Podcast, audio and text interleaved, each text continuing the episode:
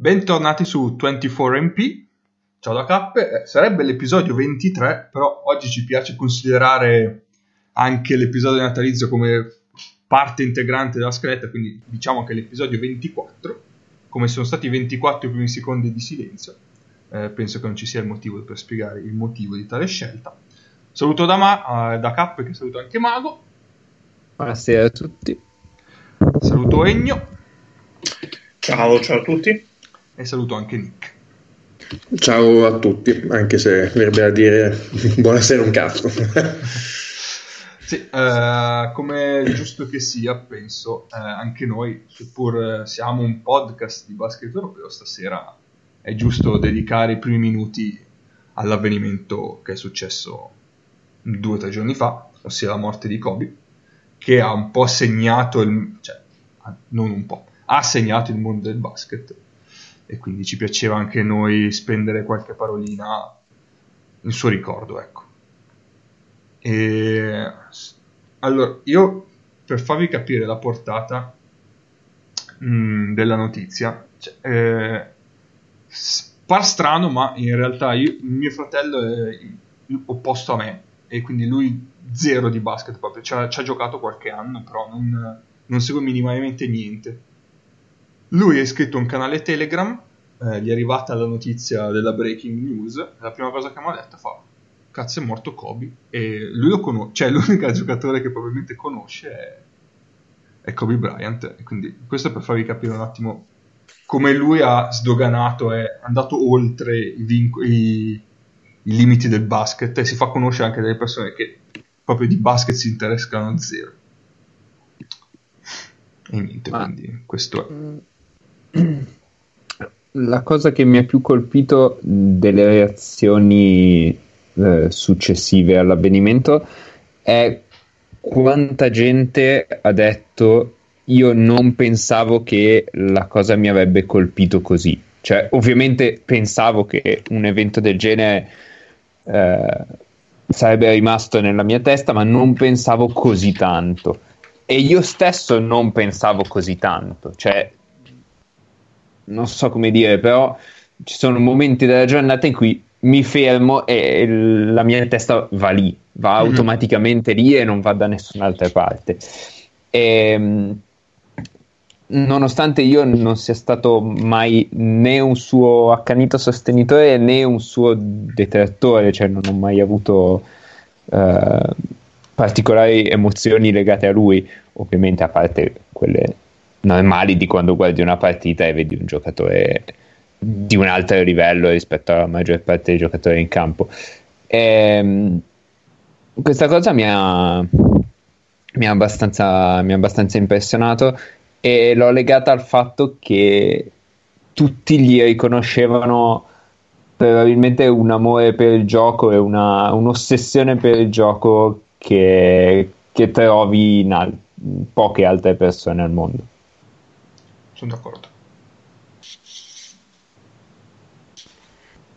Beh, io personalmente eh, l'ho l- amato profondamente, eh, credo che sia stato uno dei, boh, credo, miei due o tre giocatori preferiti più che per lo stile, appunto per questa, per questa voglia feroce di vincere, di migliorarsi costantemente, che non so, tante volte si dice che apprezzi chi, chi, chi, no, chi ha quello che tu vorresti avere, no? lui aveva questa determinazione feroce e che era una cosa che apprezzavo tantissimo pur, eh, pur, vedendo che in campo non era sempre il giocatore perfetto nonostante ci siano stati momenti dove è stato indubitabilmente il miglior giocatore quantomeno de- della sua epoca eh, e quindi io personalmente l'ho adorato lì l'ho adorato meno nel finale della sua carriera io personalmente ho apprezzato meno questa sua eh, costanza, nel senso questa, suo, questa sua coerenza di essere sempre se stesso anche negli ultimi anni. Io personalmente ho apprezzato più i giocatori che nel finire della carriera hanno saputo riadattarsi a quello che il fisico eh, gli, gli, permetteva in meno rispetto agli anni migliori, però insomma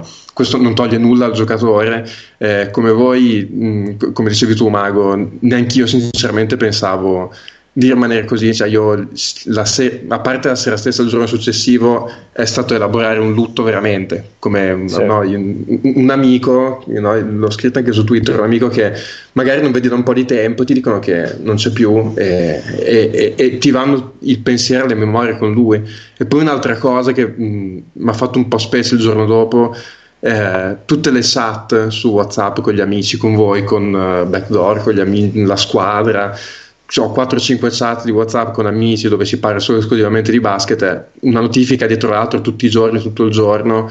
Lunedì fino alle 3-4 di pomeriggio sono state completamente mute, nessuno aveva la forza di scrivere, di parlare, insomma è stato, è stato veramente una cosa surreale, è, è, tuttora surreale perché fa senso rivedere un video, rivedere un'intervista e pensare che non c'è più. Uh, io lo l'ho vissuta molto a separazione di momenti di queste 72 ore eh, perché domenica sera l'ho scritto cioè mh, alla fine io ho mandato il link di TMZ a un po' di persone perché mi era, mi era spuntato davanti per caso perché avevo TweetDeck aperto invece che che Twitter dal browser e su TweetDeck io oltre al mio profilo ho anche profilo di baschettissimo e soprattutto profilo di sportando che generalmente segue tantissime cose. E io mai nella mia vita ho seguito TMZ credo di aver letto TMZ forse due volte in tutta la mia vita prima di domenica sera. E a un certo punto mi trovo davanti a quel link. E erano le otto e mezza Invece, cioè, avevo fame, volevo andarmi a preparare la cena, invece di prepararmi la cena mi sono ritrovato quello.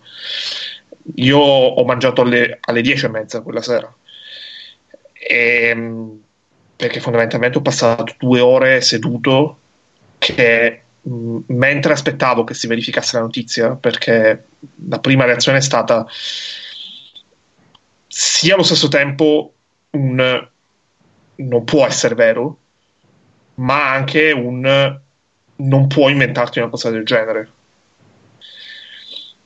Ho passato tutto, tutto quel tempo a fare una cosa stupida per certi versi, eh, a vedere, a cercare su internet se esisteva eh, in qualche modo un video della conferenza stampa che aveva fatto a Pechino tra le due semifinali del mondiale e, ehm, semplicemente perché sentivo il bisogno in quel momento in cui la notizia era quella che poteva essere vera di rivivere quel momento di Pechino in cui ho fatto una cosa che, che per certi versi considero uno veramente dei privilegi più grandi di quella che alcuni potrebbero dire una carriera, i miei amici dicono che è una carriera, io non considero una carriera che è quella di poter scrivere di pallacanestro, ovvero fare una domanda in una conferenza stampa.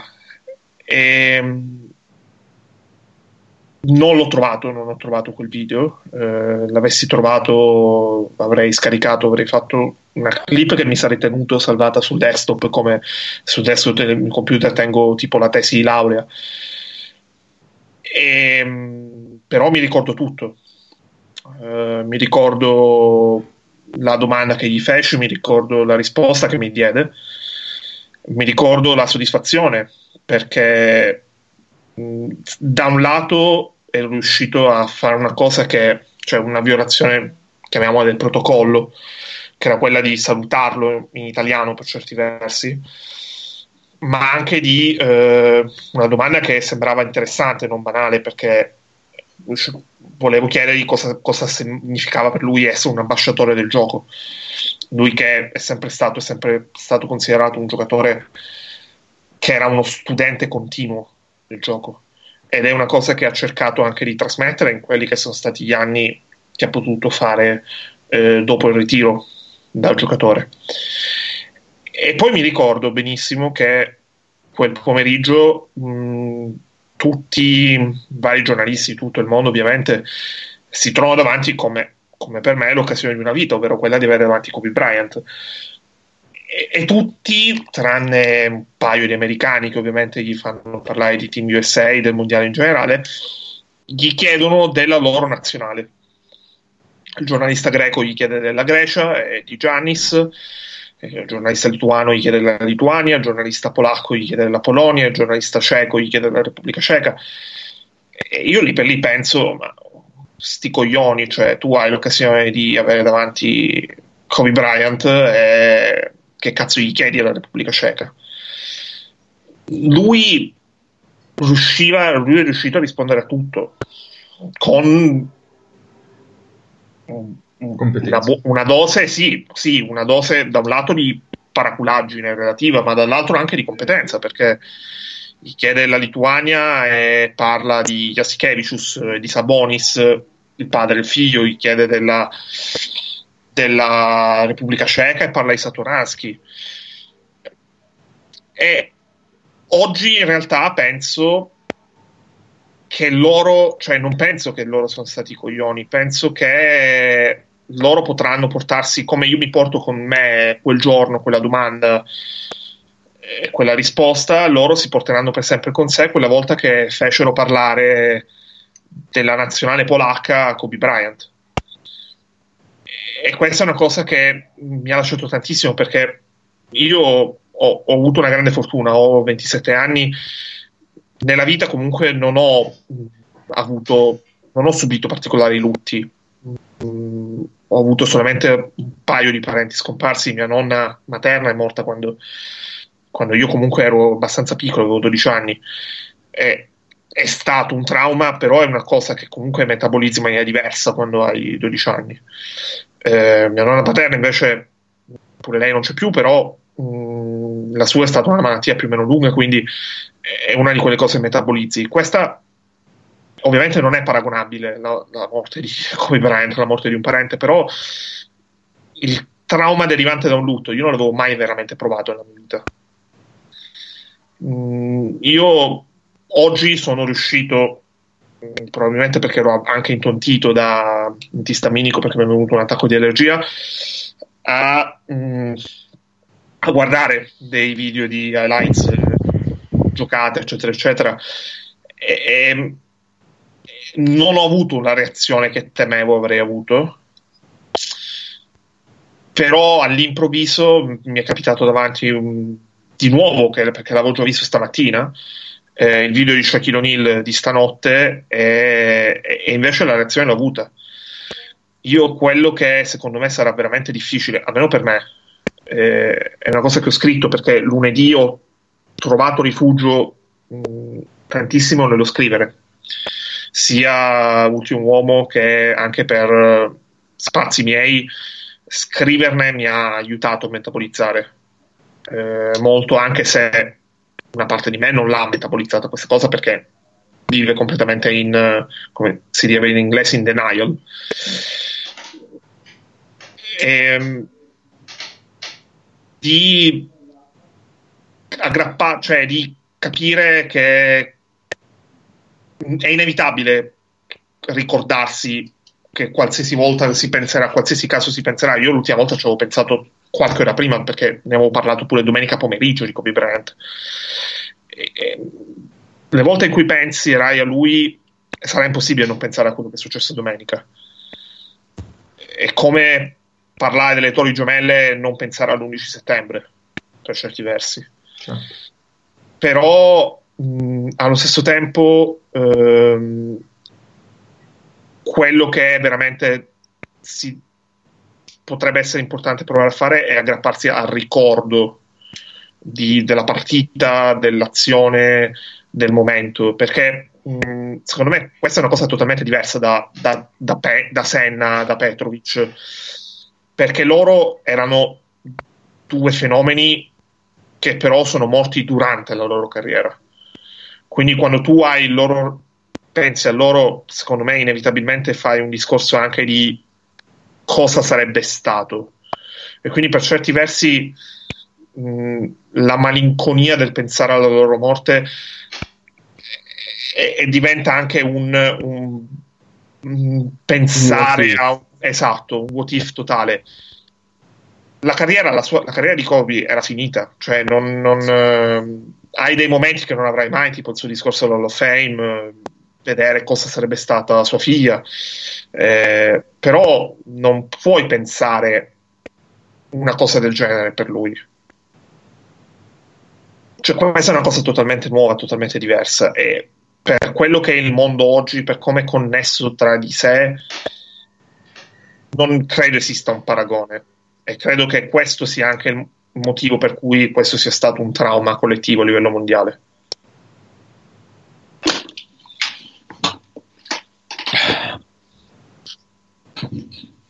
Ma poi alcune cose anche sono venute fuori che ti parlano un po' dello spessore del personaggio.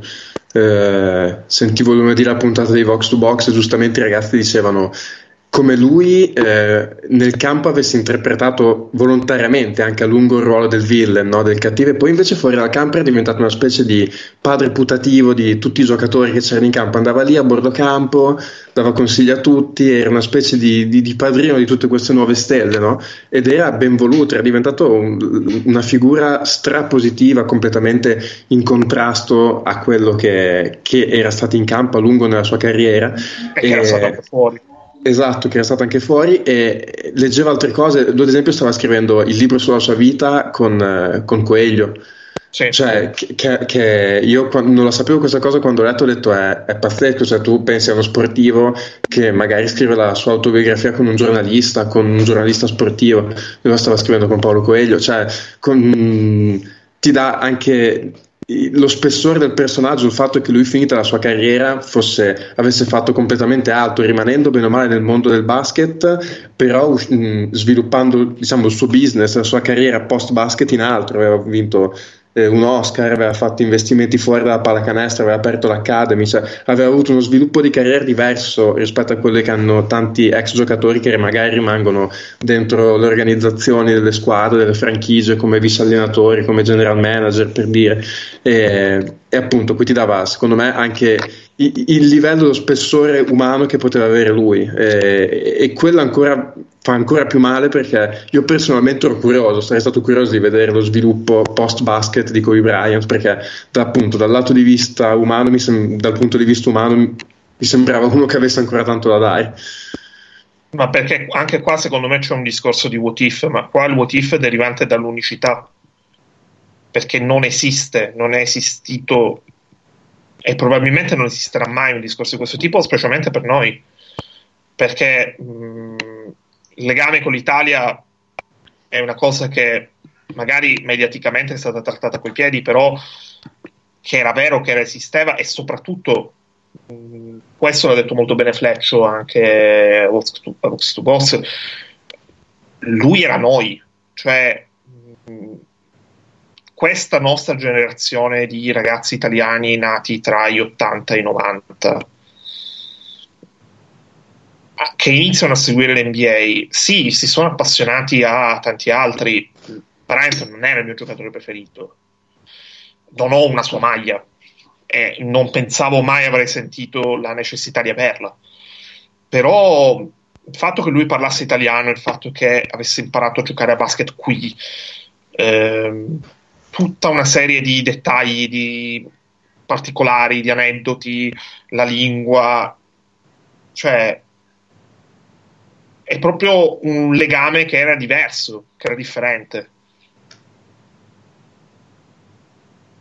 Cioè, come, come tu fai il discorso di eh, Magic e, e, e, Bird che hanno salvato l'NBA eh, dal punto di vista mediatico e poi Jordan l'ha portata a livello mondiale, Kobe l'ha portata da noi. Sì, con sta. questa immedesimazione totale, ma poi non solo da noi, ma mh, mm, non era nostro, però eh, eh, sto un po' contorcendo abbastanza Ma anche a, a, livello, a, livello, globale, se pensi anche solo pensa alla Cina, io penso che in Cina in questo momento, in tutto diciamo, il continente asiatico, penso che sia il giocatore NBA più, più famoso, riconosciuto e riconoscibile in assoluto. È stato cioè, il primo ad andarci. È stato il primo ad andarci e cioè, mi ricordo la gente che fuori di testa completamente, quando cioè, scene da Beatles, quando arrivava Kobe in Cina, cioè, eh, avere un impatto di quel tipo su una cultura che è così distante dagli Stati Uniti Ah, Pechino alla finale, alla finale applaudivano di più lui che Yao Ming. eh, eh, cioè. eh, questa è una cosa che io sono rimasto totalmente allucinato quando l'ho vista. Cioè. Infatti, io credo che poi ci sia appunto una questione di, di, di, ti impatta così tanto una cosa del genere perché tu ormai Kobe Bryant lo associ a una dimensione talmente grande che non associ il concetto di morte a Kobe Bryant. E, mm, mm, come capita con altre persone molto famose, eh, però ecco, probabilmente a noi come esseri umani una cosa del genere ci tocca profondamente anche per questo, perché tu non associeresti, cioè io quando ho aperto il telefono e ho dato la notizia, sembrano no, quelle bufale no, quando, che, che certo. ogni tanto esce, no, è morto il personaggio famoso, dici sì, vabbè, buonanotte, perché è una persona talmente tanto grande al di fuori dello sport che non, non, pensi assolutamente di collegarci il concetto di morte e questo probabilmente anche appunto come essere umani ti fa fare un po' dei ragionamenti no, di quanto poi alla fine sia anche un po' tutto casuale. Fragile. Sì. Ehm, passiamo alla seconda questione che inevitabilmente in Italia ha tenuto banco eh, ovvero come è stata trattata la cosa sui principali quotidiani sportivi. Um, io ho una cosa molto breve da dire. Um, secondo me, se sei un giornalista sportivo di uno dei, dei quotidiani più, più, letti e più noti, eh, non ti puoi lamentare della cultura sportiva italiana perché tu sei parte della cultura sportiva, cioè tu aiuti a formare la cultura sportiva. Eh, voglio dire, i giornali probabilmente sono fra i principali, fra i principali eh, mezzi di divulgazione di, di cultura sportiva.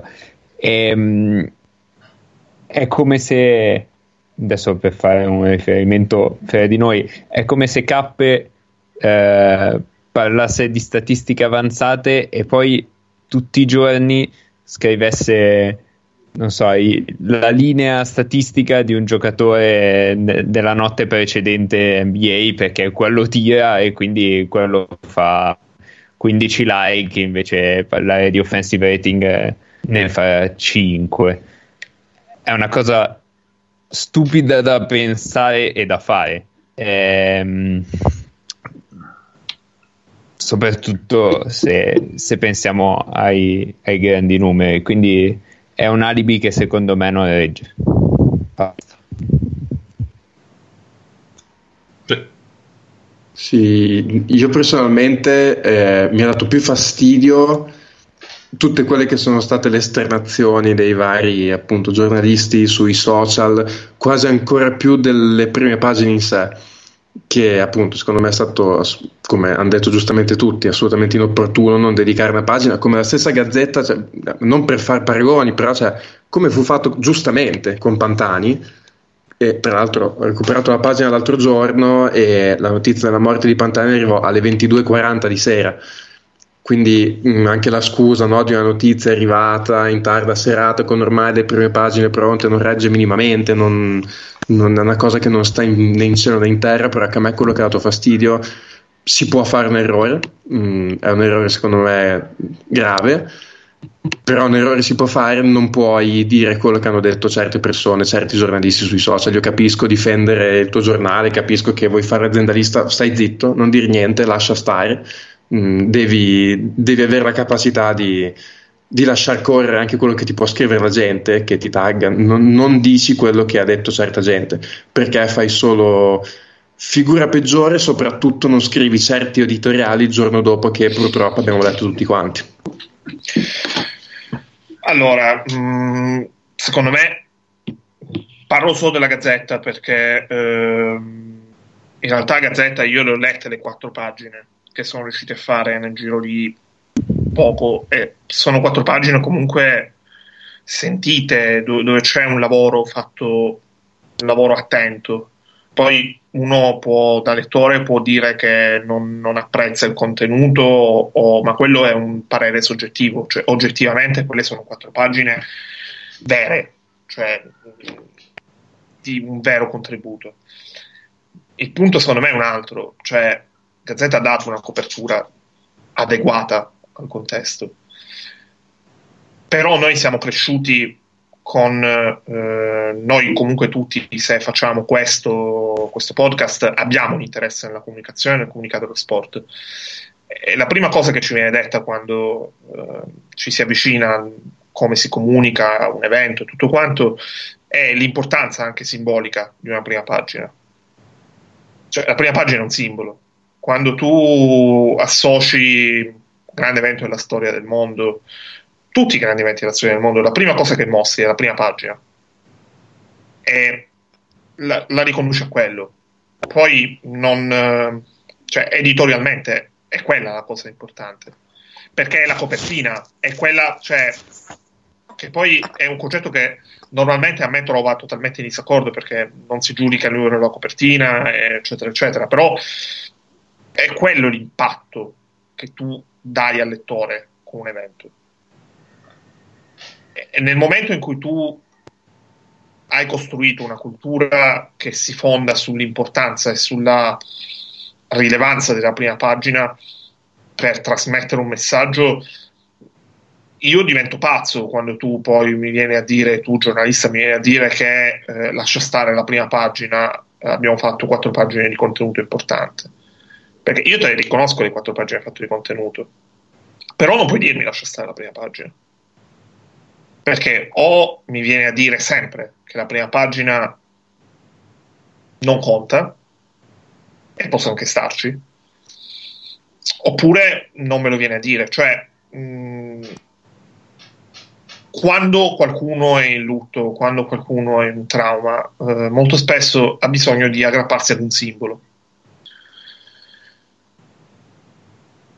il anche l'atto di comprare il giornale perché ti conservi la prima pagina e te la attacchi al muro, che è una cosa che avrebbero fatto tutti se qualcuno avesse dedicato in questo paese una prima pagina totale a Kobe. Esattamente come quando l'Italia vince il mondiale, tutti quanti vanno a comprare il giornale, ma non, non lo vai a comprare.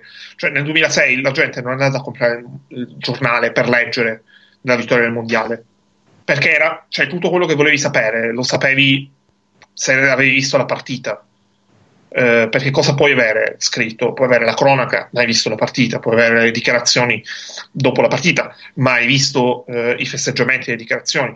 Tu sei andato a comprare il giornale perché ti sei preso quella prima pagina e l'hai attaccata al muro. Cioè, io vivo in camera mia con prime pagine attaccate di eventi, di eventi rilevanti a livello mondiale.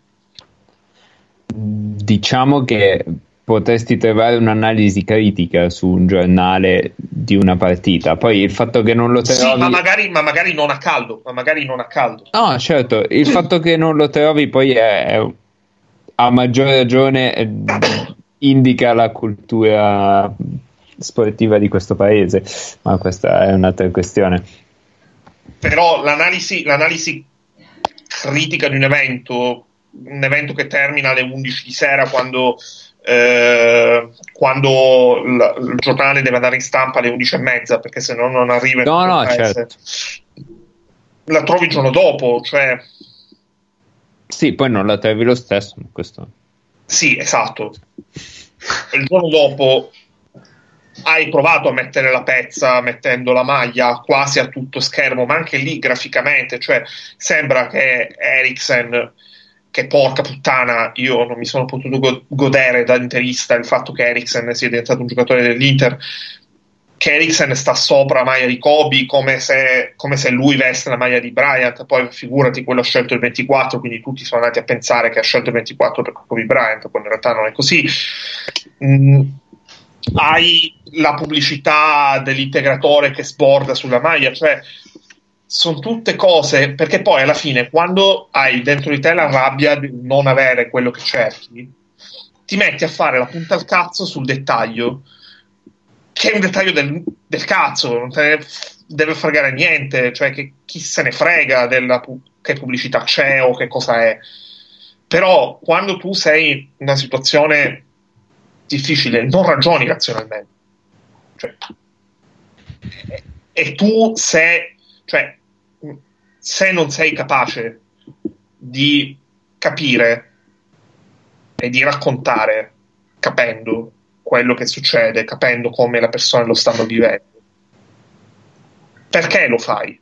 Cioè, io ora sto vedendo quello che eh, Mamoli con Sky, Chinellato con la Gazzetta, stanno tutti i contributi che stanno mandando da Los Angeles, che obiettivamente sono dei contributi interessanti perché sui social puoi capire come, com, cosa succede, ma vederlo con i tuoi occhi, registrato, commentato da qualcuno che sei abituato a seguire, che capisce il suo linguaggio, capisci, e ti dà tutta un'altra dimensione. Il problema però è che chi racconta oggi non, non sa farlo, non, non...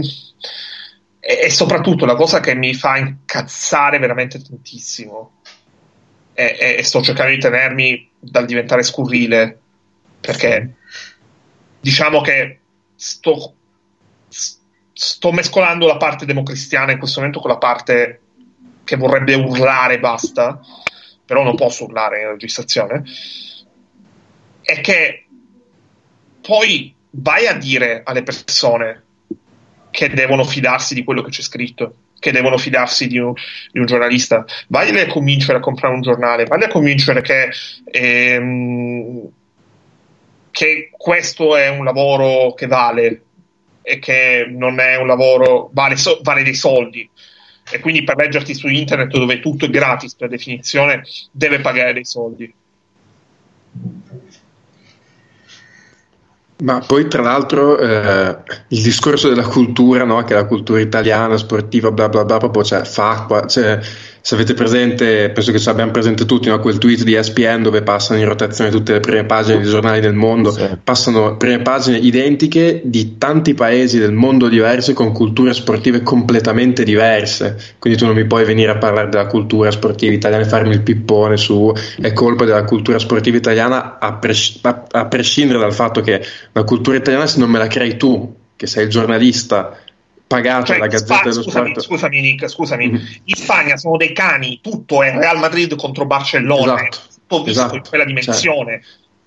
In, in Francia non vorrei mica dirmi che c'è questa tradizione cestistica millenaria, cioè per carità non è che non, non, non, sono gli ultimi dei cani, però non mi vorrei mica dire che in Francia c'è la cultura sportiva cestistica clamorosa, cioè quindi quello non sta in piedi. Detto questo, c'è da fare secondo me un monumento, anche se è un media diverso rispetto al giornale, alla copertura che ha dato Sky Sport dal primo secondo in cui è uscita la notizia. Eh, questo gli va riconosciuto perché mm. poi vabbè chiaramente loro hanno un impegno di un certo tipo con NBA che teoricamente dovrebbe avere anche Gazzetta eh, che ha perché comunque è giusto quello che ha detto Ennio comunque mh, stanno comunque garantendo in questi giorni una copertura di un certo tipo anche insomma le quattro pagine che hanno dedicato niente da dire però Sky Sport effettivamente sta facendo un, un, super, un super servizio questo gli va riconosciuto e tra l'altro è la dimostrazione di quanto un giornalista possa influire nella cultura cest- cestistica, ma in generale sportiva di un paese, ce l'hai proprio nel basket, perché io sono stra convinto che più di metà delle persone che segue l'NBA oggi la segue perché all'epoca la commentavano buffa e tranquillo. Cioè, perché loro hanno portato l'NBA in Italia e quindi chi racconta le cose influisce su quanto queste cose piacciono o meno al pubblico. Ah, certo. Quindi se tu racconti bene e spieghi bene una cosa, poi questa al pubblico può anche piacere. Invece se, se gliela lasci vedere così senza spiegargli quello che succede, può essere che, che un pubblico dica vabbè ma a me cosa me ne cioè, perché me ne dovrebbe fregare qualcosa di questo sport quando io sono abituato a vedere altro? eh, vabbè, se volete ne ho, ne ho, migliaia di esempi così, cioè da, dal tennis eh, con Gianni Clerici a vabbè, ai, ai miei sport che non interessano a nessuno, però è veramente importante come viene raccontato uno sport e come la gente lo può capire. Vai, Io, l'unica cosa che mh, mm, mi sento, cioè, io questi ultimi tre giorni, cioè oggi meno perché oggi ho provato a parlare d'altro, però pass- ho, cioè, fondamentalmente tu- ho usato Twitter come un mezzo di elaborazione del lutto. E, e ieri, ieri ho scritto, cioè, io ho visto tanti giornalisti che a denti stretti si sono lamentati di queste stesse cose di cui ci stiamo lamentando noi. Però se tu sei dentro e non sei d'accordo, perché non parli? Perché non provi a fare qualcosa? Cioè, eh, io, lo so che io posso immaginare che a livello di un discorso corporativista sia difficile farlo, però mh, è, ed, è anche, mh, ed è anche per certi versi retorico dire che un giornalista potrebbe ottenere l'approvazione del popolare solamente se si mettesse a sparlare degli altri giornalisti, perché in realtà non è così, perché se tu vedi nel calcio uno come per esempio Pistocchi è preso per il culo più che elogiato e sostenuto, e Pistocchi è uno che passa il tempo a, a sparlare di tutti. Quindi mh, non è quello il punto, il punto più che altro è se ci sono queste cose che, che non vanno, perché non provare a cambiare le cose? Cioè, perché bisogna sempre ridursi al punto in cui eh, è colpa del web, eh, no, eh, la professione sta morendo, non, non, non, ce la stiamo facendo, non sappiamo come fare, eccetera, eccetera. Cioè, ci sono dei modelli di comunicazione che stanno funzionando e, e non parlo solamente di quelli che possono essere digital only, in Francia ci sono, abbiamo letto settimana scorsa, girata la notizia del, eh, di Le Monde, il quotidiano francese, che eh, è cresciuto dal punto di vista delle vendite, dal punto di vista de, de, della, dei ricavi, eh, dal punto di vista economico, riducendo il numero degli articoli e aumentando i giornalisti. Aumentando i giornalisti, aumentando l'analisi, la ricerca di quello che si scrive di quello che si mette e si aggiunge. Oh, e la Francia ce l'abbiamo ca- qua accanto, eh. Cioè, secondo me, mh, io una cosa che noto, e, e noto spesso, avendo la, l'incredibile fortuna di eh, parlare tanto di basket, scrivere tanto di basket, è che molto spesso noto anche io ho l'abitudine di leggere tutto perché è un qualcosa che ho da quando ero bambino che cerco sempre di fare di leggere di tutto, anche di quelli che non mi piacciono dal punto di vista soggettivo e dal punto di vista oggettivo. Io noto che non c'è in, da parte di molti, non emerge una passione, non emerge un, un parlo di questo perché mi piace questo che ci sta, però io non devo capire che a te non piace quello di cui stai parlando, perché altrimenti come fai a trasmettermi un interesse per quello che scrivi e per l'argomento di cui tratti? Come fai a creare, come fai a influenzare positivamente una cultura? E poi come fai a dirmi che siamo rincoglioniti per il calcio quando sei il primo a sovraesporre qualsiasi argomento calcistico. Ma poi, mm, vabbè, io ho un'idea tutta mia su questo, però la, la, la esprimo brevemente. Mm, ma magari si parlasse di calcio spiegando quello che succede, come fa un nome a caso l'ultimo uomo. Cioè, magari magari ci fosse attenzione per il calcio spiegando quello che succede e quello che non tutti possono vedere. Quella non è attenzione per, cioè quella che c'è in Italia non è attenzione per il calcio, secondo me. No, assolutamente no. È solo un modo diverso per, per trovare qualcosa per cui incazzarsi. E, cioè, magari si parlasse di calcio, magari. È un mm. parlare di cose che, ti inter- che, che interessano a te per prime, perché è molto più facile fare polemica che costruire. Ma sì, esatto, cioè trovare della polemica e, e, e, avere della visibilità perché... Distru- a distruggere non ci vuole un cazzo. Esatto. A costruire devi prendere un mattone, devi prendere eh, il calcestruzzo, eh, devi, devi assemblare, ci metti molto meno tempo, molto più tempo. E comunque ci stiamo abitando sul discorso, stiamo parlando di più dei giornalisti che di Bright sì. al momento. Eh. Va bene, eh, quindi eh, se, se, abbiamo esaurito questa seconda parte, io direi andrei, di sì. Andrei con la parte di alleggerimento. Sì, direi di sì. Io sono zitto, ma avete coperto molto bene voi, devo dire. ah, e comunque forza Inter.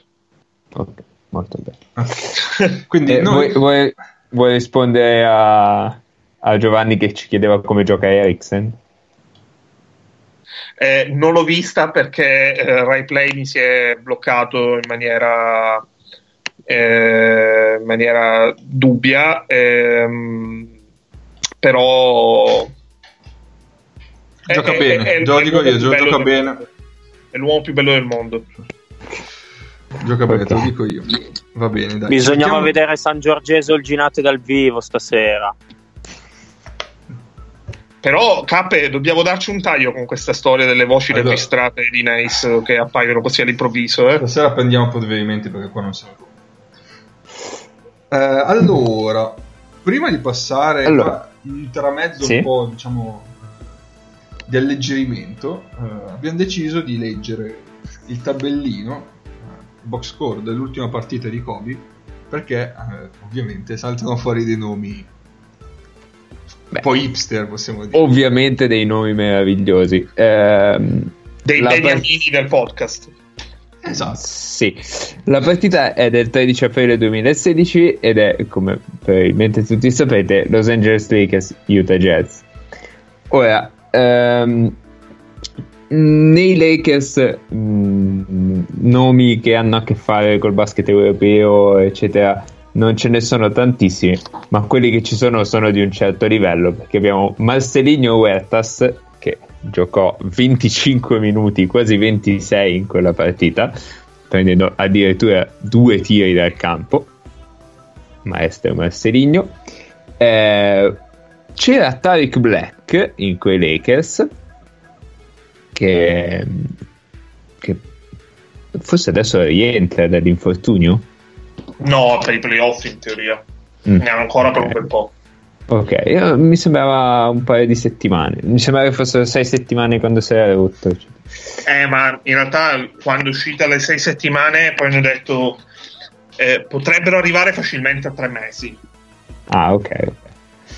Ehm, e non giocò in quella partita, ma c'era nel, um, nel roster Meta World Peace che tutti noi ricordiamo a Cantù in, in esibizioni insomma, non troppo simili al basket ma... no no ha, ha dominato a Cantù eh. eh, sì vabbè lì era Panda Friends o ancora Meta? no è ancora Meta è ancora, ancora Meta. Però forse è un punto si è messo The Pandas Friend sulla maglia dietro la maglia, però comunque... Sì, non avevo ancora cambiato il nome, però il panda iniziava già. Già arrivare, sì, sì, sì. Invece... Aveva fatto anche le scarpe col panda, me le ricordo bene, eh, avere vicino, sì. qualcosa del genere. Sì. E tra l'altro Metta è tornato ai Lakers dopo l'anno a Cantù. Sì. Quindi sì. sì. Invece dall'altro lato... Mm, no, no, scusami, Cap, eh, Mago, eh, hai saltato un nome nei Lakers. Chi è che ho saltato? Hai detto Black, hai detto Metta, non hai detto un altro. No, ho detto Huertas, ho detto Huertas. Ma volevo fartelo ridire. ah, mamma Veramente, lasciamo perdere. Eh, invece, mh, mm, negli Utah Jazz, in quintetto, giocò 34 minuti e 33 secondi, facendo 0 su 4 da 3, ma questo non avevamo dubbi. C'era Shelvin Mack. Ma Shelvin! Ma c'era Shelby Mac. Eh, poi altre conoscenze del basket europeo più o meno mh, mm, insomma, che hanno lasciato più o meno un'impresa. il titolare della squadra che sta dominando l'Eurolega quest'anno. Tibor Price, ovviamente, che però non giocò in quella partita. E eh, Joe Ingles, che, che non era ancora. Cioè, non, non- non se lo filavano molto. Non era Quell'anno lì esplose, esplose l'anno dopo, probabilmente, o comunque al primo anno, direi. Poi, vabbè, Sì. appare un Raul Neto selvatico da 19 minuti. Potremmo anche Il sorvolare. ricordo di Joe Ingles che sventolava asciugamani al Maccabi era ancora fresco. Sì, sì, sì, sì. Eh sì. Eh, quindi nomi hipster ne abbiamo sempre. Mamma mia, Tibor E- Plus, ragazzi. Ah, e comunque quella partita.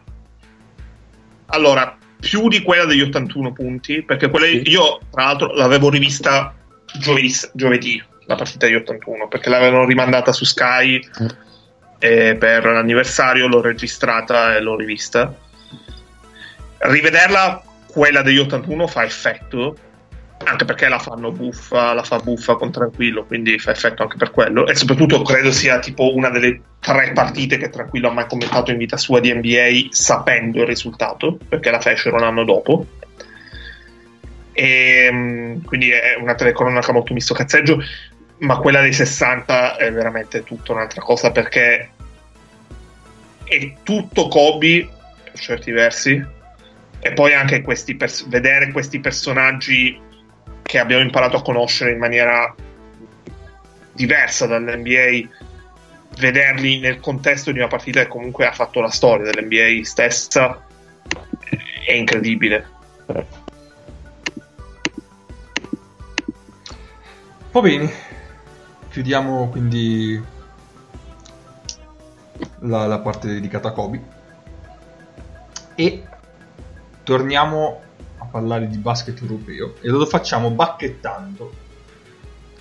Bacchettando un tifoso del nostro- della nostra squadra preferita. Ma bacchettare forte eh, ma proprio perché un supporter un tifoso del, del Falco ha pensato bene di fare il gesto della fare verso della scimmia il gesto della scimmia davanti ai giocatori di Cantù Di, mm, Di Brindisi. di Brindisi. sì, scusa, di Brindisi, non so perché. È Metta, è Metta, termina sto Metta. Eh, sì, sì, sì, sì, sì, sì. Sì, allora, non, non so se voi la partita l'avete vista, spero per voi di no. No, sfortunatamente no. Ma io, io, io l'ho vista. E, allora, credo che la- l'oggetto del, del contendere sia Sutton. Ehm, Non era John Brown?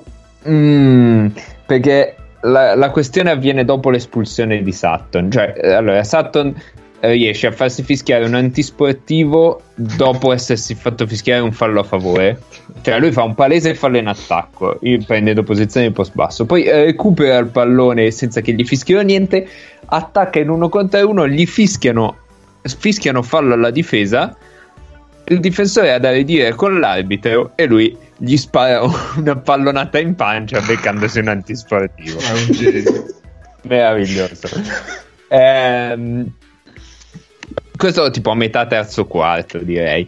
Ehm, a metà quarto quarto, invece, ehm, in- interviene con un fallo terminale, ma con le braccia alte, per cui secondo lui aveva assolutamente ragione. Su eh, mi pare Filippoviti lanciato in contropiede. Comunque, un un esterno del Falco lanciato in contropiede. Secondo antisportivo, espulsione. A quel punto eh, la telecamera stacca, si vede Sutton che ritorna in panchina. E questo non, non dovrebbe, non dovrebbe essere. E quando la telecamera ritorna sulla panchina, parapiglia generale. E io, sinceramente, il, l'orribile gesto del, del tifoso del, del Falco non l'avevo visto. Eh, però si è visto un, un casino totale intorno alla panchina e gli steward del, del Falco che pensavano più a, a tenere buoni, cioè a insultare i giocatori di Trento che, che a cacciare, Esatto, Brindisi. che a cacciare gli animali che facevano parte della, della tifoseria o l'animale che faceva parte della tifoseria lì. E, insomma, Vitucci ci ha messo un po' per, per calmare i suoi giocatori. Ecco. Ho capito. Beh, Eh. il fatto che oggi quel tifoso è stato eh, identificato e bannato. Sì. Quindi Per vabbè, tutto bene ciò che finisce bene. Eh, una cosa brevissima sulla partita, che tanto già ormai ci siamo. Eh Eh, finalmente ho visto una delle cose che, che ho sempre teorizzato e non ero mai riuscito a vedere, cioè che John Brown contro un lungo che gioca a spalle a canestro potrebbe andare molto in difficoltà e nello specifico Giovonte Reddick e Brown l'ha, l'ha sofferto più o meno per 40 minuti. Sì, ecco, non hai detto Dalibor Bagaris. No. No, però, però Giovonte ha iniziato a giocare a spalle e a buttarsi indietro con quel tirettino molto antipatico che però contro un- uno piccolo come John Brown è chiaro che lo può prendere quante volte vuole nella partita. Ah, eh, C'è da dire che Brindisi, io in quest- specialmente quest'anno lo sto apprezzando molto perché comunque hanno messo assieme una squadra con un'idea di fondo, cioè che era questo gruppo di americani che corrono come dei matti, fan della rumba, fanno il ritmo, che in quella squadra lì John Brown è perfetto. Sì. Eh, e probabilmente è a modo suo una, una cremona no? che, che faceva sembrare più belli di quelli che tuttora forse fa sembrare più belli di quelli che sono certi giocatori.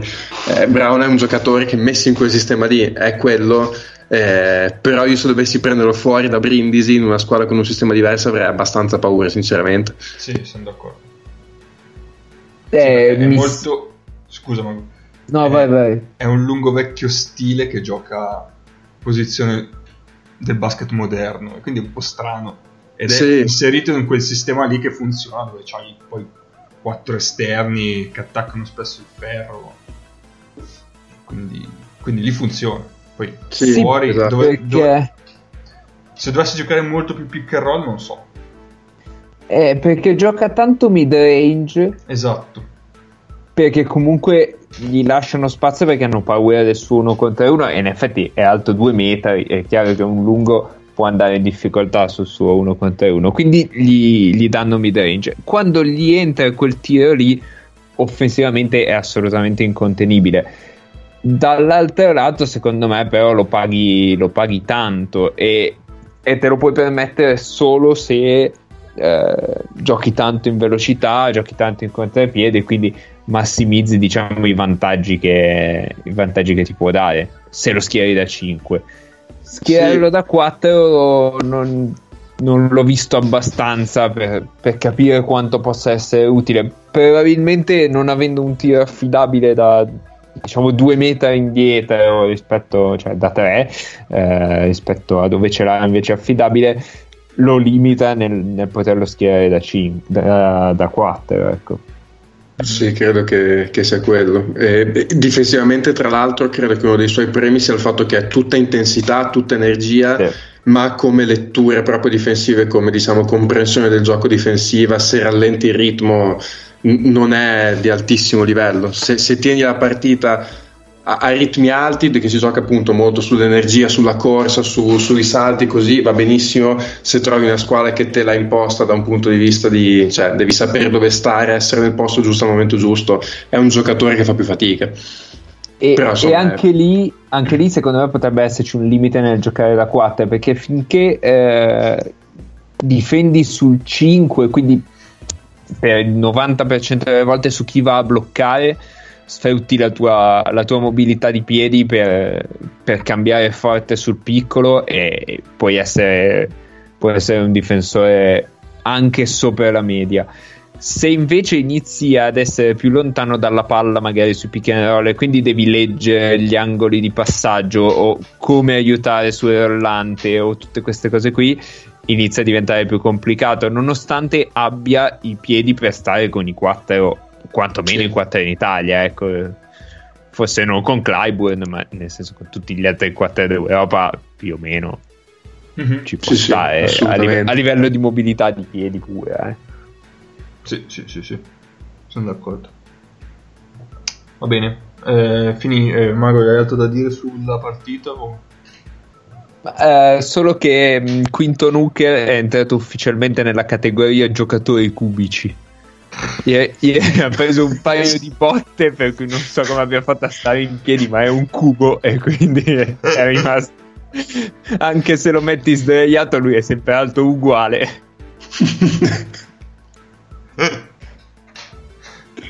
Ci metti allo stesso tempo a, saltargli att- a girargli attorno che saltargli su. Sì, sì, sì, sì. Assolutamente.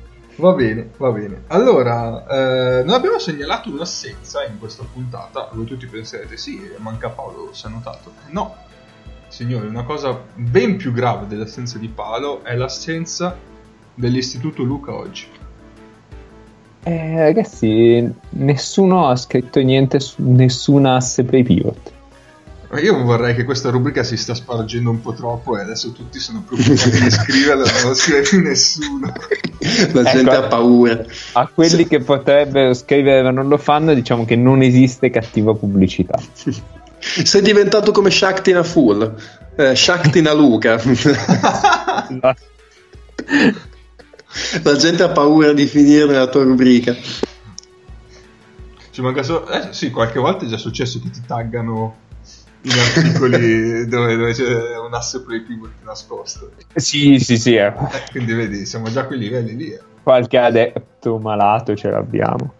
Allora scusatemi, io riempirò questo vuoto eh, con un momento tutto mio che mi permetto di prendermi. Scusate, Prego, eh. prego. Prego, prego, prego. arrivo, arrivo subito. Una mattina mi sono svegliato. Bella ciao, bella ciao, bella ciao, ciao, ciao. Perché io vorrei ricordarvi che c'era un buon 50% di possibilità che io oggi non ci fossi, invece come potete sentirci sono e sono molto felice di esserci. E niente, Matteo, vai a citofonare, a insegnare agli angeli a citofonare gli spacciatori. È, è un piace- è con piacere che vi annunciamo che Nick è stato scritturato per la quarta stagione della Casa di Carte. esatto. E la terza stagione di FreeMP, sì, eh, confermo anche questo. Perché Eh, non saranno in contemporanea. Ozza Bitot, com'è che era in ungherese? Sì, sì, sì, esteso. Sì. Perfetto, perfetto. Ora io però mi tocca comunque abbassare il nostro background solito e mettere un altro che fa piangere il cuore a tanti.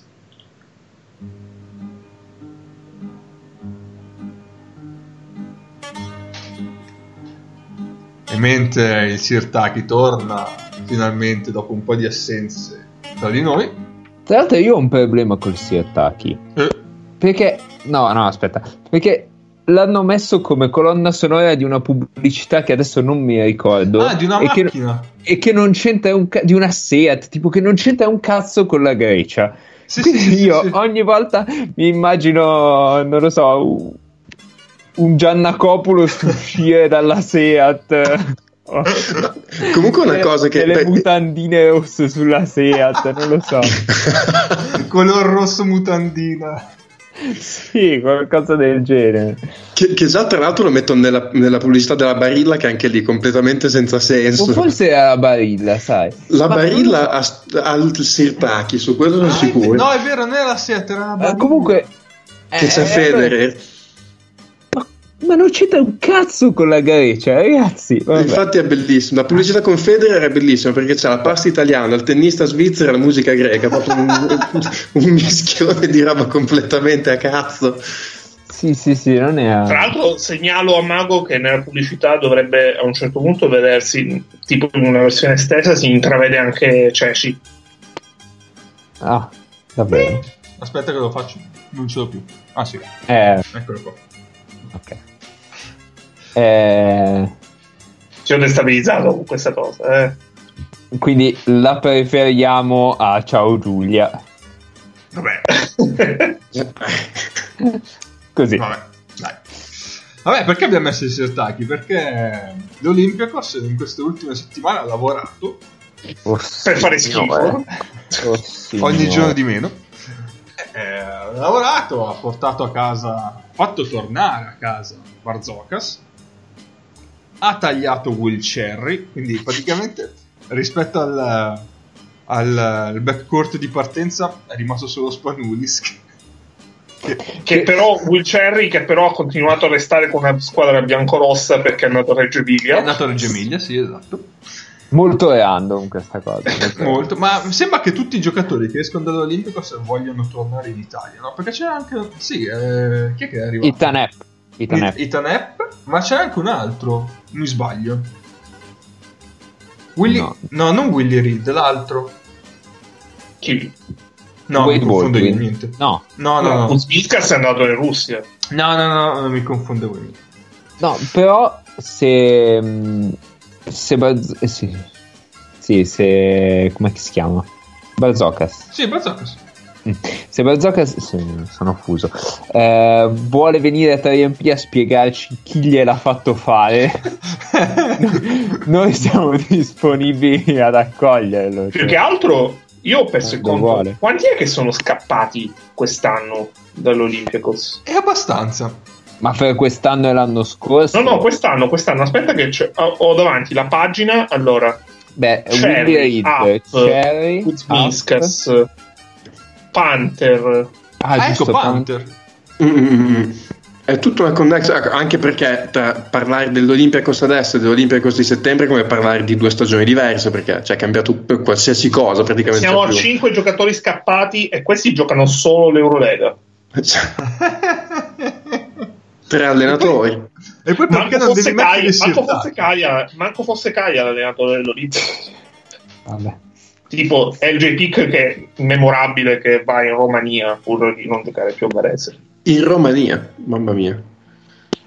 Ehm, E comunque oh, sì. Barzocas dopo il taglio di Cherry ha detto sì, siamo un po' corti tra le guardie, siamo sul mercato per cercare un altro. Ma non mi dire! E hanno han preso un centro. e ha preso un 100 a, a gioco eh, sì, infatti hanno preso Octavio Ellis perché Mm, Tra l'altro non, non ho capito bene per quale motivo e perché lui. Eh, Tra l'altro il, il Promitas l'ha sostituito con Mauro Rivalidis che ieri ha fatto un culo grande come una capanna a Venezia, 30 e 14 gli ha fatto, ha fatto una partita assurda. Io vi invito invece a vedere le, le cifre dell'altro centro che è rimasto, perché voi avete detto l'altra guardia che è rimasta, perché voi avete, de- eh, avete detto solo Spanulis, ma in realtà ce n'è uno che è arrivato a stagione in corso, che però sta facendo veramente schifo. che ovviamente è Rosesti.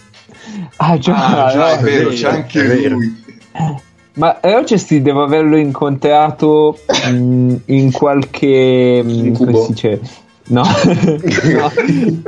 in qualche mh, bottom 10 di tipo defensive rating o qualcosa del genere. Beh, plausibile. Mamma mia, ma questi tornano in A o... Eh, Eh, no, no, no, perché sono. Allora, la settimana scorsa erano ehm, una partita sotto alla salvezza, cioè erano nei playout. Madonna. Perché hanno, eh no, perché hanno i, i punti di penalizzazione. eh. Eh sì, sì, certo. Eh, no. E hanno tipo 4 vinte, cioè 11 vinte e 4 perse, una roba del genere. Aspetta che qua devo arrivarci perché non, non so come si faccia ad andare in Serie A2. ah, eccolo qua, ok. Allora, vi comunico che vabbè, intan- intanto hanno battuto l'OA Triton, quindi siamo molto contenti. Eh, allora, al momento l'Olympiacos B con 12 vinte e 4 perse è a 22 punti, quindi pari alla tredicesima e a solo un punto dalla settima. Eh, per dire che sono tutti attaccati e infatti la settima è l'Oicas Napfiu che è, è spaventata e quindi dice Oicas eh, ricordiamo e poi ci sono i Daphne Daphniu i Daphne Daphniu che eh, È la squadra preferita di Paolo. però sì esatto Eh, oltre ad essere due pagni 80 che sono una vittoria più Ehm, gli mancano tre punti per arrivare in zona in zona playoff Ok. Tre sconfitte ci siamo. sì Mm, No, mi ricordo male, ce, ce l'hanno il punto in caso di sconfitte. sì Ok, sì, sì, ok. sì, assolutamente, assolutamente. Eh sì, e quindi niente. Si preannunciava una bella stagione per l'Olympicos, ma comunque ci ha fatto mettere le sirtacche così tante volte. Un po' ne siamo debitori. Cioè, questi sono. hanno una vittoria di vantaggio sull'ultimo posto. Due. No, una, perché l'ultimo è 7-14. Cioè ci sono tre vittorie tra il settimo e il diciottesimo posto. Mm, no, aspetta. Ah, Sì, ma sì, è sì. Eurolega? Sì, certo. Ah, ma chi se ne frega dell'Eurolega? Questo potrebbe essere il titolo, un buon titolo per la puntata. Lo segno. Comunque, ultimo il Pagherati, eh. Se vi ricorda il pangrattato è proprio così. Stavo per dire anch'io la stessa cosa. Eh, No, io mi ricordo quello quelli che vengono pagati. Eh, Questo Questa è bellissimo. l'unica squadra in cui i giocatori vengono pagati. Perché anche perché- può essere un bel titolo. eh. Eh. Eh, Va bene, va bene. Eh, vabbè, ma sull'Olympicos, cioè, che altro devi dire? no, no, basta, abbiamo già parlato troppo. Era solo un modo per entrare in modo scanzonato nell'argomento mercato, visto che non è solo l'Olympicos che di recente ha fatto mosse di mercato, c'è stato per esempio l'arrivo di Duke Crawford a Milano, c'è Dal stato nulla, totalmente dal nulla. dal nulla, dal nulla, non si sapeva niente. Sì, ma il nulla quello della storia infinita, eh. Perché eh, il Gaziantep assomiglia molto al nulla della storia infinita. E poi che altro? C'è stato l'arrivo di Cristo. Mm. A- aspe- aspetta. Un attimo. Prima, prima di Se Magna Cristo, o come mi ha suggerito oggi il vero Mannaggia Criston, eh, parliamo un attimo di Drew Crawford. Sì, Cioè, stavo così introducendo, poi andavamo. sì, vabbè. Ok, bravo che parli troppo per evitare Cristo, bravo. così, così al volo. Eh, Drew Crawford mh, mi sembra la mossa perfetta di cui aveva bisogno Milano in questo momento, nel senso che ehm, gioca, cioè toglie dei minuti pesanti a Mitsov, che, che è ottimo per non farlo arrivare morto come già è a fine, a fine stagione. E secondo me è perfetto per giocare da bolender secondario per cui eh, diciamo un'azione ogni 3 ogni 4 gioca lui pick and roll. Le altre aspetta in angolo e tira attaccare il Cooper fa quello che vuole. E, e mi sembra anche un buon difensore sugli esterni soprattutto un soprattutto se gli- incredibile. sì, e, e soprattutto se non gli chiedi di, di creare ogni singola azione, quindi può essere ancora un po' più efficace in difesa rispetto alla stagione di Cremona dell'anno scorso. Ehm, che dire, mi, mi sembra proprio la, la scelta giusta, la firma giusta nel momento giusto, ecco. Era la firma che mi aspettavo quest'estate in quello spot lì, sinceramente. Che era un po' il giocatore che io Sì. Mago dicevamo che mancava durante la pre-release. Cioè, secondo me, il mio modo di vedere. Io, eh, il- l'unico problema è che io avevo reagito in questo modo anche alla firma di Nannali l'anno scorso. È, è Eh. l'unica, l'unica cosa che mi trattiene perché poi Nannali veramente si è grattato i coglioni per, per due mesi, fondamentalmente. Eh, ma quello non puoi Eh, saperlo, non fa parte del bagaglio tecnico, diciamo. No, esatto, mi sembra, mi sembra un giocatore diverso, Crawford. Ah. così. Sì, e soprattutto secondo me il fatto che è debuttante in Eurolega farà, gli farà approcciare questa esperienza in maniera totalmente diversa rispetto a quella che era Nannali l'anno scorso. Ci sta. Cioè, Nannali arrivava, arrivava in Italia dopo essere stato scaricato fondamentalmente dall'NBA perché Sì, aveva iniziato la stagione in NBA. Quindi sono diverse premesse. Io ho letto molto gente che dice sì è forte, un bel colpo, però lui a Cremona aveva sempre la palla in mano. E io inviterei le persone a vedere le partite di Milano, cioè se lui gioca da tre, lui avrà sempre la palla in mano nei Ma minuti poi- in cui se ne Ma poi- Mm, Io non sono d'accordissimo. Mano Monaran- Esatto, io non sono così d'accordo sul fatto che avesse così tanto la palla in cioè la palla in mano là partiva mm, e sono sempre state le squadre così di sacchetti da Diner poi dopo a lui arrivava ad azioni in corso ma lui in realtà di azioni dove partiva palla in mano subito da lui in realtà poca roba. Poi aveva tanti possessi però era solito un po' il discorso come con Brindisi cioè inserito in un contesto perfettamente congeniale a lui però non è che a me non dava l'impressione del giocatore che ha bisogno di tanta palla in mano per produrre Mm, ed era proprio uno dei motivi per cui l'anno scorso mi aveva fatto una bellissima impressione c'è un giocatore che può produrre tanto a prescindere dal fatto che, che- che ti debba monopolizzare il pallone ed è per quello che mi sembra una bellissima presa per Milano detto Poi- che fin qua in Turchia aveva giocato così così eh. Eh, poi, secondo me, anche un discorso, cioè, mh, per quello che è Milano, per l'impostazio- l'impostazione del gioco a metà campo di Milano, che è, è veramente il, il grosso problema dell'Olimpia in questo periodo, mh, hai preso il fit potenzialmente perfetto. Perché hai un giocatore che è in grado di crearti dal palleggio sia da fuori che in penetrazione, e costruendo non solo per sé, cioè è tutto quello che hai, che hai chiesto per tre mesi eh, a Mizov e solo a Mizov, perché fondamentalmente eh, nel momento in cui Moraschini aveva iniziato a dare qualcosa eh, sotto quel punto di vista, mani- un contributo tangibile a livello europeo si è rotto subito. E, e comunque Moraschini l'hai aspettato tre mesi perché logicamente dovevi aspettarlo tre mesi perché essendo un debuttante completamente a livello da un lato debuttante a livello di Eurolega di fatto e soprattutto dall'altro veniva da una stagione in cui in realtà giocava da uno a Eh, lui sì aveva sempre la palla in mano. esatto. E, mh, quindi riabituarlo a un, a un, eh, un discorso di tanta palla in mano, ma nell'attacco a Sì. metà campo e non in quello a transizione, comunque richiedeva del tempo. E si vedeva durante le partite che Moraschini comunque è uno dei giocatori su cui in assoluto Messina ha lavorato di più.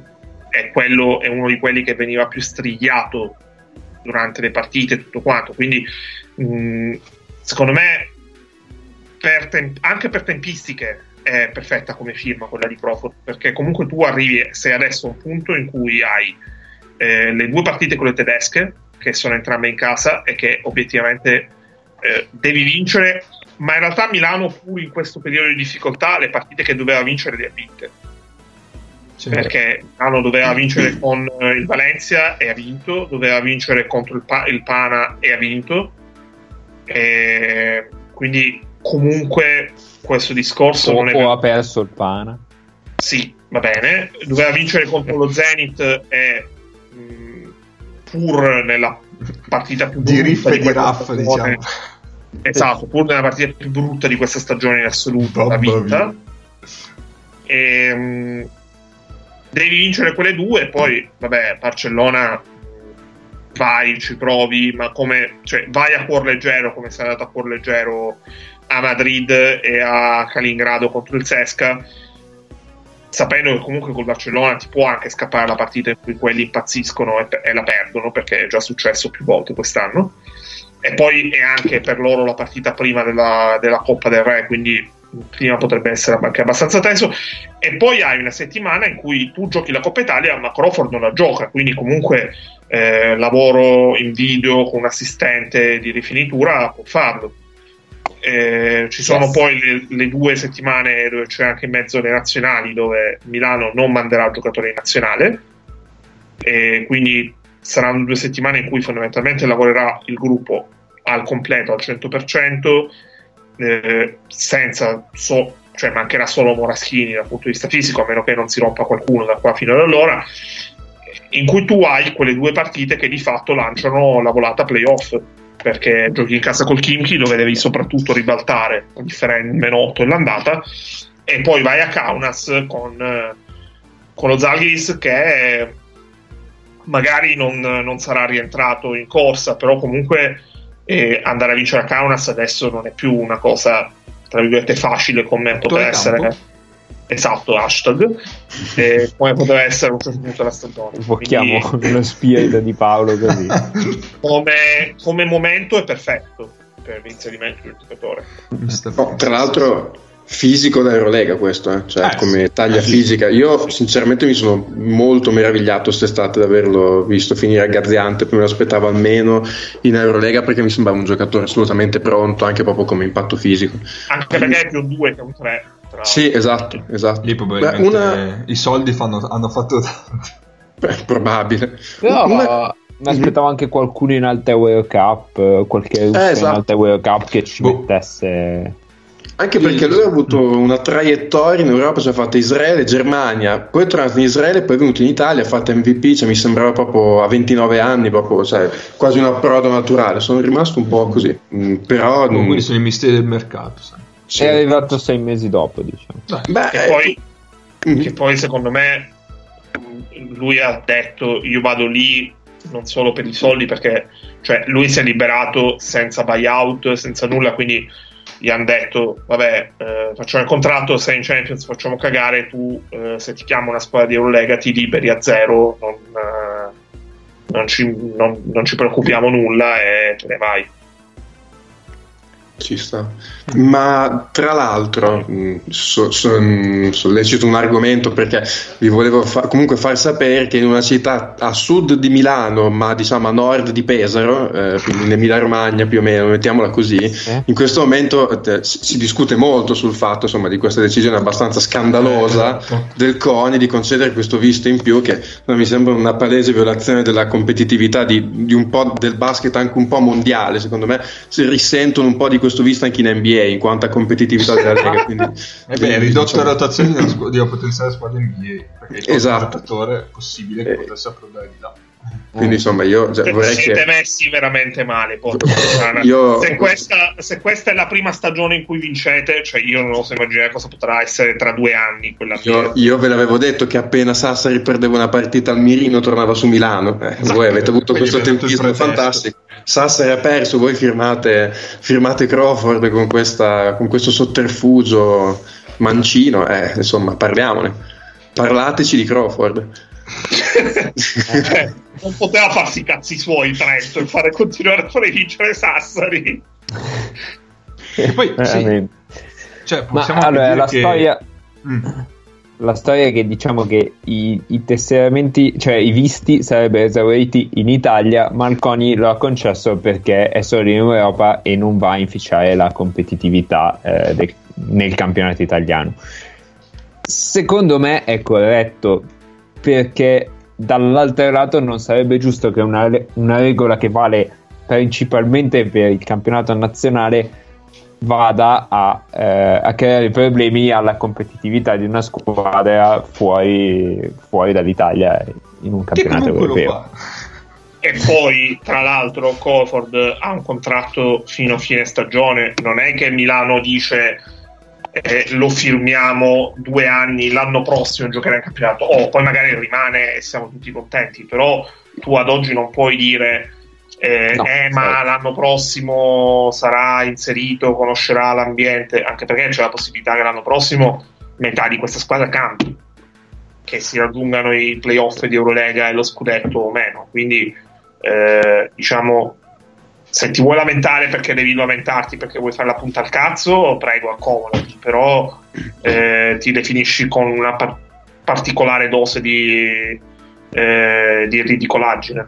Che è Ecco, parola. io l'unica cosa, ma che prescinde dal discorso Virtus, proprio una cosa, mi sembra eh, da un lato assurdo, però essendo una cosa molto italiana, assolutamente logica, il fatto che a livello di, di comitato olimpico non si fosse pensato a questa cosa, cioè il fatto che una squadra che fa l'Eurolega debba poter avere più visti disponibili per testare dei giocatori solo per l'Eurolega.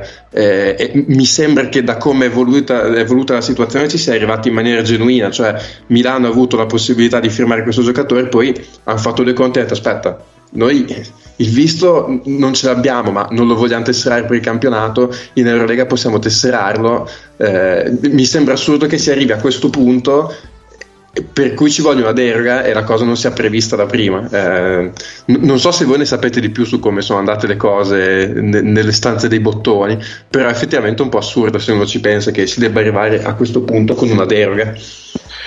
Mm, No, secondo me no, secondo me no invece, perché eh, specialmente in un sistema in cui di fatto la squadra in Eurolega è una ad oggi ed è soltanto una.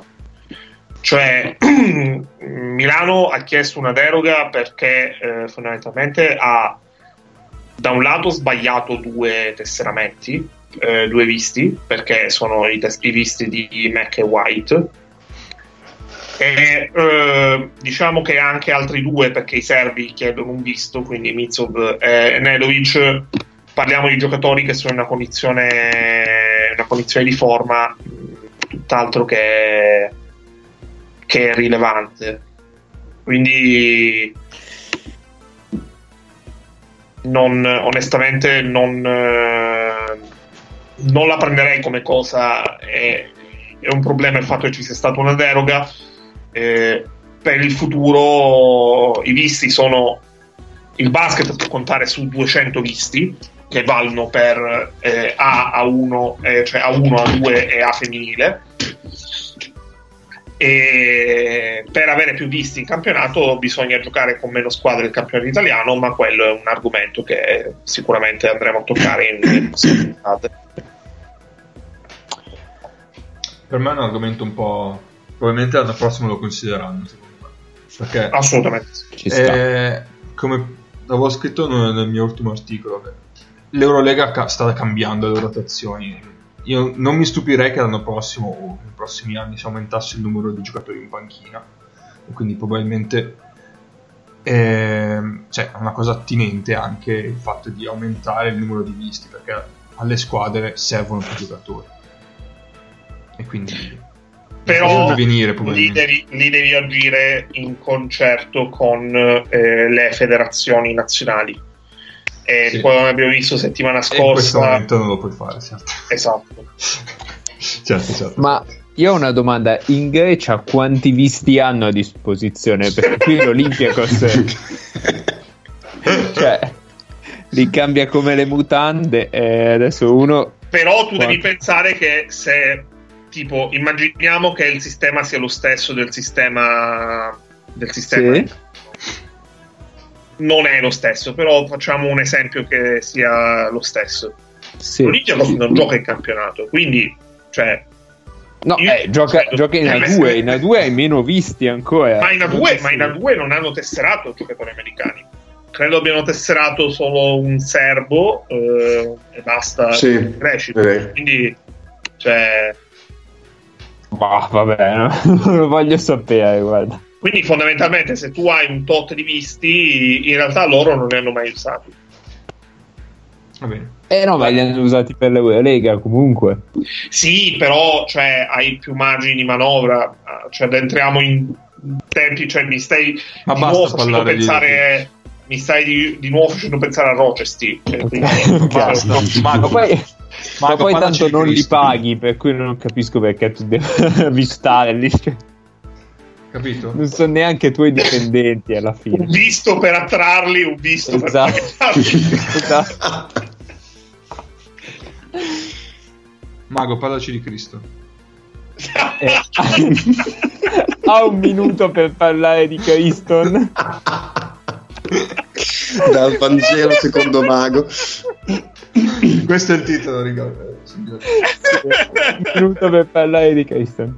No, beh, ehm, se, se avete ascoltato le puntate precedenti e se non lo avete fatto molto male, eh, sapete che Basconia tipo da un 5 mesi ha bisogno di un, di un esterno che porti palla e, e finalmente dopo aver pensato a vari personaggi e, e richiamato altrettanti personaggi che non giocavano neanche a Valencia eh, sono no, poi avevamo pensato anche a ehm, Evans, to- sì, il, sì, sì. Fratello, il fratello di Vabbè, non mi viene quello lettone. Che, Ecco, che- frenulone, mi pare che tu stia parlando di frenulone. fratello di Queux. Ehm, finalmente hanno firmato un esterno. Ora, ehm, probabilmente non l'esterno che volevamo, ma quello che ci meritiamo. E quindi. io, io già me lo sono beccato qualche anno a Oklahoma City e mi toccherà ribeccare se magna Cristo Ma perché ti cerca? però mh, devo dire che è, è una firma più sensata di quella che di quell'altra che era girata in questi giorni ovvero Tyreek Evans eh, di, cui, di cui veramente non vedevo il senso a, a vittoria insomma Sì. Che è vivo, quindi, però sappiamo che è vivo. Questo ci Dai, porta che- un po'. Eh sì, esatto. Ma io lo immagino come mm, Mia Wallace eh, nel- durante l'overdose in, in Pulp Fiction in questo momento, sinceramente. Ah, intanto parlando di mercato, eh, breaking news da, da Sportando. Eh? Badalona ci sta tentando il colpo Tony Vroten. Ma no, ma perché? Ma perché? Ma eravate così belli così? Ma... Tony Eh, Verden che è disperso in, in Polonia, vero? Eh, non lo so. Dovrebbe Sì, essere eh, sì, sì. eh, con, eh, con quell'altro disperato che adesso non mi viene. Vabbè. Comunque, comunque il ruolo che serviva a Bascogna, ecco, forse non il profilo ideale, ma va bene, va bene uguale.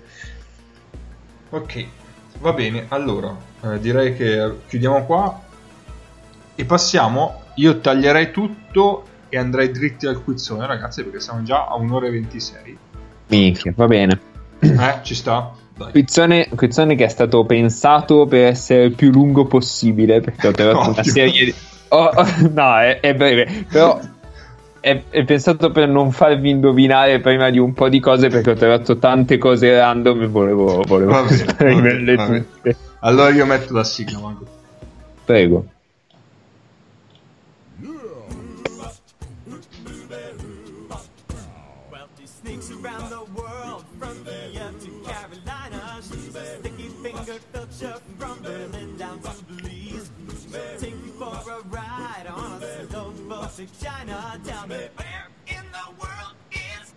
Nikola Pekovic. Vai, Beh, immagino che stiate tutti ballando in questo momento. sulle note di Nicola Pekovic. Eh, allora, è un quiz, un qui- una specie di quiz. Allora, fondamentalmente mi sono imbattuto in questo giocatore. C'erano troppe cose belle per non, per non fare un indovina chi è il giocatore in stile box to box, e quindi ho preparato sta roba. Se, se funziona, potrei riproporla in momenti a caso de- della stagione, così. Ehm, allora, facciamo a giro, quindi partecipate tutti e tre, boh, Nace se, se è fra noi, se no chi se ne frega, basta che non dica Biella eh, o giocatori di Biella a caso. Eh, gli aiuti che avete sono quattro coppie di compagni, due coach, due statistiche di stagione, quattro partite in cui vi leggo la linea sta- di punti e, e altre cose simili. Ehm, e poi potete chiedermi dopo, diciamo, dopo il secondo giro, potete chiedermi ehm, due aiuti su, diciamo, al- uno è altezza e peso e l'altro è data di nascita e ehm, tre aiuti su trofei di squadre vinti. Non ho capito un cazzo, però no, scherzo.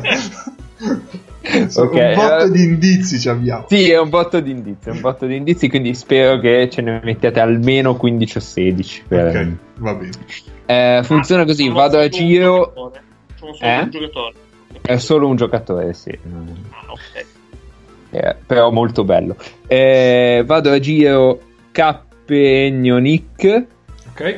e mm, e mi chiedete, cioè mi chiede un indizio K da una risposta K poi me ne chiede uno Ennio e dalla risposta. E... Ma Ma io posso dire, posso dire un nome? Posso dire un nome prima di iniziare direttamente? Sì. Eh, Van Nistelrooy.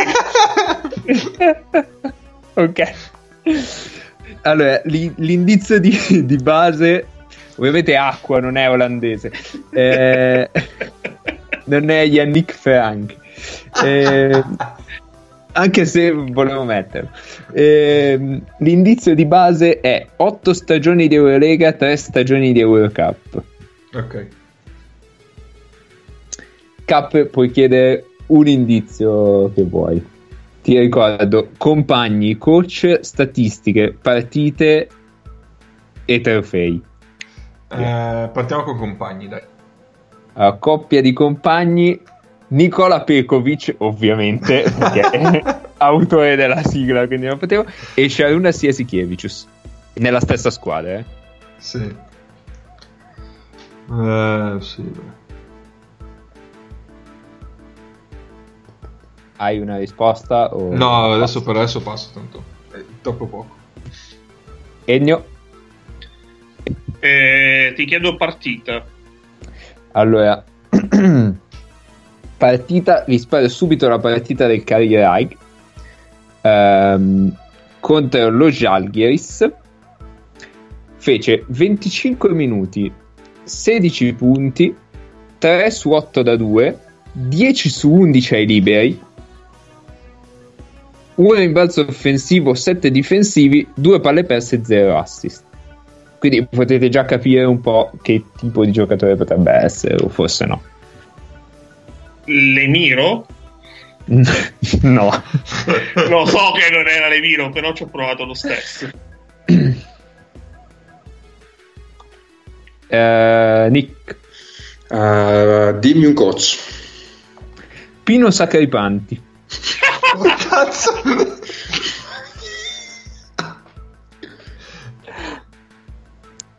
Ah, aspetta, ma il Carirai è in Eurolega? Sì. Sì, sì, sì. Nick, hai una risposta? Il, il coach in Eurolega? O in un coach generico della sua carriera? Eh, no, di- in Eurolega, sì, in Eurolega. Pa- boh, forse. No, non lo so. Forse sarà Eurocup, non lo so. Mm, No, beh, fo- mm, non lo so, no, passo. Nace, eh, mi ricevi o... Shermadini. Ma, ma vaffanculo, Nace. Eh, ce l'avevo anch'io in mente Cermadini. No, non può, Eh, non può la- essere 16 punti il Cari Rag di, di Shermadini in Eurolega. No, io non ero convinto su Sacripanti che l'avesse allenato Cantù. Pensavo ci fosse sempre stato che Trinchieri. Eh, allora, le altre coppie di compagni, ve le dico perché sono divertentissime. Una che avevo messo per fregarvi era Vladimir Mitsov e Andrea Cinciarini. E Eh, io là, là l'avrei indovinato Shermadini. Però, eh. Poi c'era Spanulis e Perperoglu due volte, sia nell'anno, sia nell'anno Alpana, dove erano anche Jasikiewicz e Pekovic, sia nei due anni all'Olympiakos. Poi avevo buttato dentro Mattias Lessorte e Kyle Wilcher e ehm, così, giusto perché mi piaceva, c'era anche Dennis Marconato e Gianluca Basile. Io all'inizio avevo pensato a Marconato quando hai detto Sacripanti, però poi ho detto non mi pare che abbia giocato con Pekovic e Jasikevicius. E, mh, fra vabbè, ci, ci sono altre, altre perle nella carriera, come il fatto che in questo momento sta giocando con un, ehm, con un compagno che ha avuto il primo anno al, al Pana, che è Bogaris. Bogris. Cioè, loro sono stati compagni tipo 15 anni fa ed è stato compagno anche di Sasu Salin l'anno dopo tipo ehm, e adesso ci sta giocando insieme quindi de- delle cose totalmente random Beh, ma quanti E- anni ha fatto di carriera? Cioè, quanti anni ha di carriera? lui è un 89 Ma come 89? è un 89 Sì, giuro ma gioca da quando c'ha 14 anni. Sì, praticamente Sì, ha cominciato lì- prestissimo. Quell'anno lì al Pana circa sì. Poi è stato compagno di Michael Roll anche. e, e di non mi ricordo chi altro è dell'Olimpia, ma vabbè, divertente. Ehm, le statistiche erano in Eurocup l'anno scorso ha fatto 12 punti e mezzo con 4,6 rimbalzi tirando una vol- due volte da tre punti una segno una no e 89 su 119 da 2 Sì, perché lui tira sempre in semigancio che schiacciato. di- 18 punti a partita. Poi l'al- l'altra statistica divertente era dell'anno 2011-2012 Eurolega, dove fece 22 minuti. Anche lì andò in doppia cifra, l'unico anno in doppia cifra di, in Eurolega, eh, l'anno di Cantù, eh, con più di 5 falli subiti a partita. Io mi ricordo quanto, nei playoff contro Milano in Serie A. Cioè, era... t'ammazzava. Sì. Entrava dalla è ancora, è ancora un signor giocatore, eh, è veramente un, un bel centro ancora. eh. Comunque sempre medie di minuti piuttosto basse, quindi da lì potevate forse arrivarci. Ehm, le, le partite che...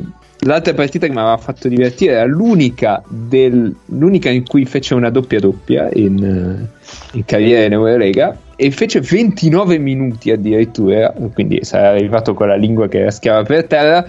ehm, 15 punti tirando 2 su 5 da 2 e 11 su 11 ai liberi.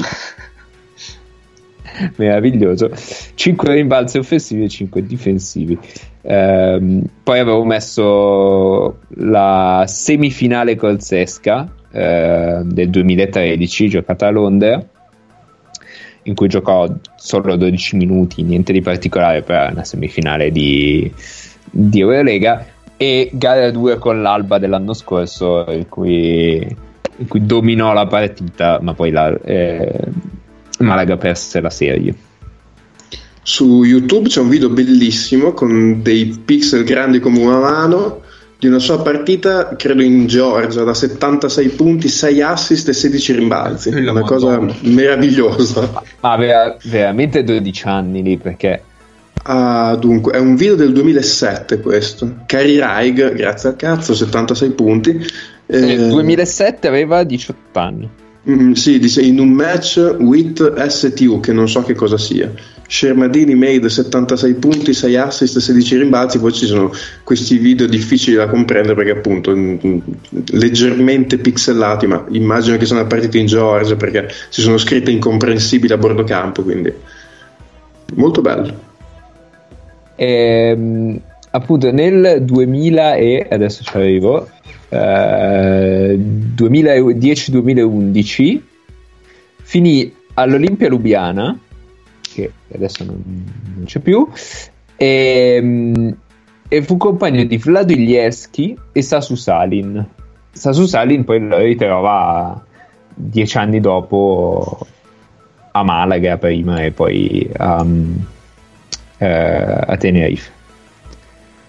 Quindi boh, veramente, veramente una carriera a caso e, e vaffanculo a Nes che mi ha beccato subito il giocatore maledetto bene. Sì. Io direi che quindi per oggi è tutto. Ci possiamo salutare. Facciamo i complimenti a Paolo che ha vinto la sua partita. Facciamo i complimenti al padre di Cappe che è riuscito a non intervenire nella. Hai visto? Ho, ho tremato. Nonostante, nonostante la partita, ma a un certo punto credo si sia sentito mentre parlavo Sì, con sì, essere. padre di Cappe. Ah, Ma scusate, eh, un'altra cosa bellissima. Eurocup 2013-2014, Saragozza, eh, Michael Roll, Jon Stefansson, Damian Rudez, Alex Urtasun, Pedro Jompert, Victor Sanichidze e Jonathan Tabu Olè. nella Ah, voi stessa immaginatevi squadra. la cena dei 30 anni di questa squadra. Sì, davvero. davvero. E Questa arrivò alle last eh, 23, eh, 30 vabbè, quella lì. Io, io spero di essere tipo il locandiere che ospita la scena di questa. va bene, va bene. Ciao. Ed è l'ultima puntata in cui potevate sentirmi vero. Basta. No, non è detto. No, c'è Inter-Napoli adesso. Avendo passato il turno. Eh, esatto. Una delle due si giocherà di mercoledì, Paolo. Eh, Paolo, vabbè. Ah, e allora ci sono altre possibilità.